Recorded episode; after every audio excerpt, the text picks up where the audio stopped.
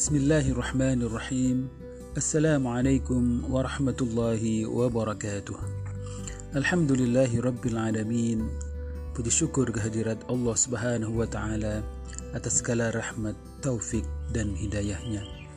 Salawat dan salam selalu kita sanjungkan kepada Nabi Agung Nabi besar Muhammad sallallahu alaihi wasallam. Pendengar yang dirahmati Allah, melanjutkan sesi bagaimana kita terus-menerus meningkatkan kualitas sholat kita. Pada podcast sebelumnya telah saya bahas yaitu nomor 4 sholat adalah mati dalam hidup. Kemudian yang kelima adalah sholat adalah mi'rajnya orang yang beriman. Pada kesempatan kali ini saya akan bacakan uh, tips atau pemaknaan sholat yang harus kita tingkatkan yaitu yang nomor 6 yang berjudul Salat adalah jalan menuju takwa dan budi pekerti luhur. Baik, saya bacakan. Salah satu ciri orang yang bertakwa adalah menegakkan salat. Hal ini tertuang dalam Quran surat Al-Baqarah ayat ketiga. A'udzubillahi minasyaitonirrajim. الذين يؤمنون بالغيب ويقيمون الصلاة ومما رزقناهم ينفقون yaitu orang yang beriman kepada yang gaib yang mendirikan sholat dan menafkahkan sebagian rezeki yang kami anugerahkan kepada mereka. Nur Khalid Majid menggarisbawahi penggunaan kata mendirikan sholat yaitu wayuqimunas salah untuk menunjuk aktivitas sholat dalam Al-Quran, kata yang digunakan adalah menegakkan sholat atau iqamatus salah. Beliau mengatakan ada berbagai derivasi dari kata iqamah itu seperti yuqimunas salah, aqamus salah, aqimus salah dalam beberapa bentuk kata kerja yang idenya ialah bahwa sholat itu tidak cukup dikerjakan tetapi harus ditegakkan. Perintah itu mungkin berbunyi, "Kerjakanlah sholat atau bersolatlah kamu." Penegakan sholat sebagai salah satu ciri takwa ini mempunyai dua dimensi. Dimensi pertama tergambar dalam takbiratul ihram dan dimensi kedua terekspresikan dalam salam dalam takbiratul ihram mulai diberlakukan pengharaman atas hal-hal yang tidak ada hubungannya dengan sholat. Dengan Allahu Akbar, kita sedang menyatakan membuka diri dengan Allah. Tetapi sholat harus diakhiri dengan salam, yaitu membaca Assalamualaikum warahmatullahi Makna yang terkandung dalam salam adalah sholat harus menghasilkan pernyataan baik kepada sesama manusia dengan menyampaikan doa keselamatan untuk mereka. Karena itu, disampaikan Nur Khalis Majid, sholat seharusnya menghasilkan budi pekerti luhur, Orang yang melakukan sholat tetapi tidak mempunyai budi pekerti luhur, tidak ramah kepada manusia dan sebagainya, maka menurut surat Al-Ma'un justru lebih celaka. Allah berfirman dalam Quran surat Al-Ma'un surat ke-107 ayat 1 sampai dengan 7. A'udzu billahi minasyaitonir rajim. Ara'aita alladhi yukadzibu bid-din فذلك الذي يدع اليتيم ولا يحض على طعام المسكين. فويل للمصلين الذين هم عن صلاتهم ساهون. الذين هم يراءون ويمنعون الماعون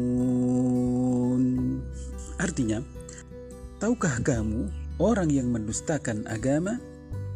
Itulah orang yang menghardik anak yatim dan tidak menganjurkan memberi makan kepada orang miskin. maka kecelakaanlah bagi orang-orang yang sholat, yaitu orang-orang yang lalai dari sholatnya, orang-orang yang berbuat riak dan enggan menolong dengan barang berguna.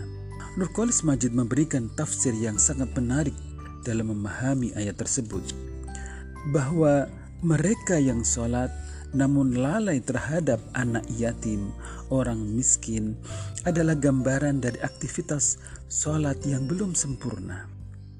Adapun yang dimaksud ayat kelima, orang-orang yang lalai dalam sholatnya bukan dalam pengertian betul-betul lupa. Beliau mengatakan, yang alpa dalam sholat mereka ialah orang yang sholat setiap hari, tetapi tingkah lakunya seperti orang tidak sholat atau sholatnya hanya untuk ria atau pamrih. Dalam istilah sosiologi disebut rule expectation. Ibadah yang dilakukan dengan tidak tulus dan tidak ditujukan untuk menghadap Tuhan. Tetapi mempunyai tujuan lain yang mengalahkan tujuan yang sebenarnya. Khalis Majid kembali mengingatkan Rasulullah pernah bersabda, "Saya tidak takut kamu musyrik karena syirik sekarang telah aman." Orang tidak lagi menyembah berhala. Tetapi paling saya takutkan adalah syirik kecil, yaitu pamrih. Pamrih yang dimaksud bukan semata pamer, tetapi pamrih yang subtil, pamrih yang halus, yakni beribadah karena memenuhi fungsi sosial, rule expectation. Seperti seorang yang sudah haji, lantas aktif melakukan sholat karena orang berharap ia sholat jadi, ia sholat atau beribadah atas dasar rule expectation. Sholatnya didasarkan rasa hormat karena sudah berhaji. Maka menegakkan sholat itu serius sekali. Itulah sebabnya mengapa Rasulullah Shallallahu Alaihi Wasallam menegaskan bahwa sholat adalah tiang agama. Pendengar yang dirahmati Allah, demikian yang bisa saya sampaikan untuk sesi Salat adalah jalan menuju takwa dan budi pekerti luhur. Berkaitan dengan budi pekerti tentu kita ingat atas firman Allah Subhanahu wa taala dalam Quran surat Al-Ankabut ayat ke-45. A'udzu billahi minasyaitonir rajim.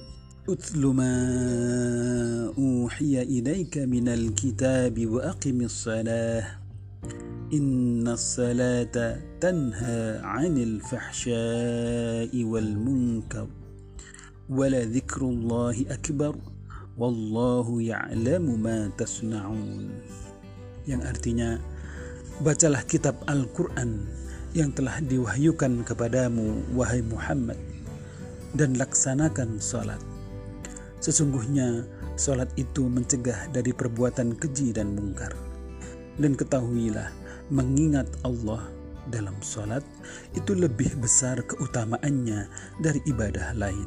Allah mengetahui apa yang kamu kerjakan. Pendengar yang dirahmati Allah dengan sholat seperti yang saya sampaikan pada pertemuan sebelumnya dengan sholat kita bermi'raj kita bertemu dengan zat yang maha pengasih dan yang maha penyayang yang maha baik yang maha memberi yang maha lembut.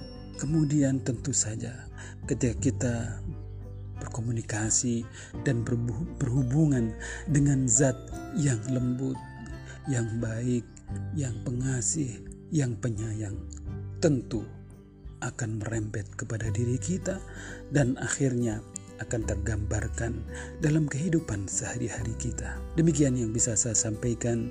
Wabillahi taufik wal hidayah. Wassalamualaikum warahmatullahi wabarakatuh.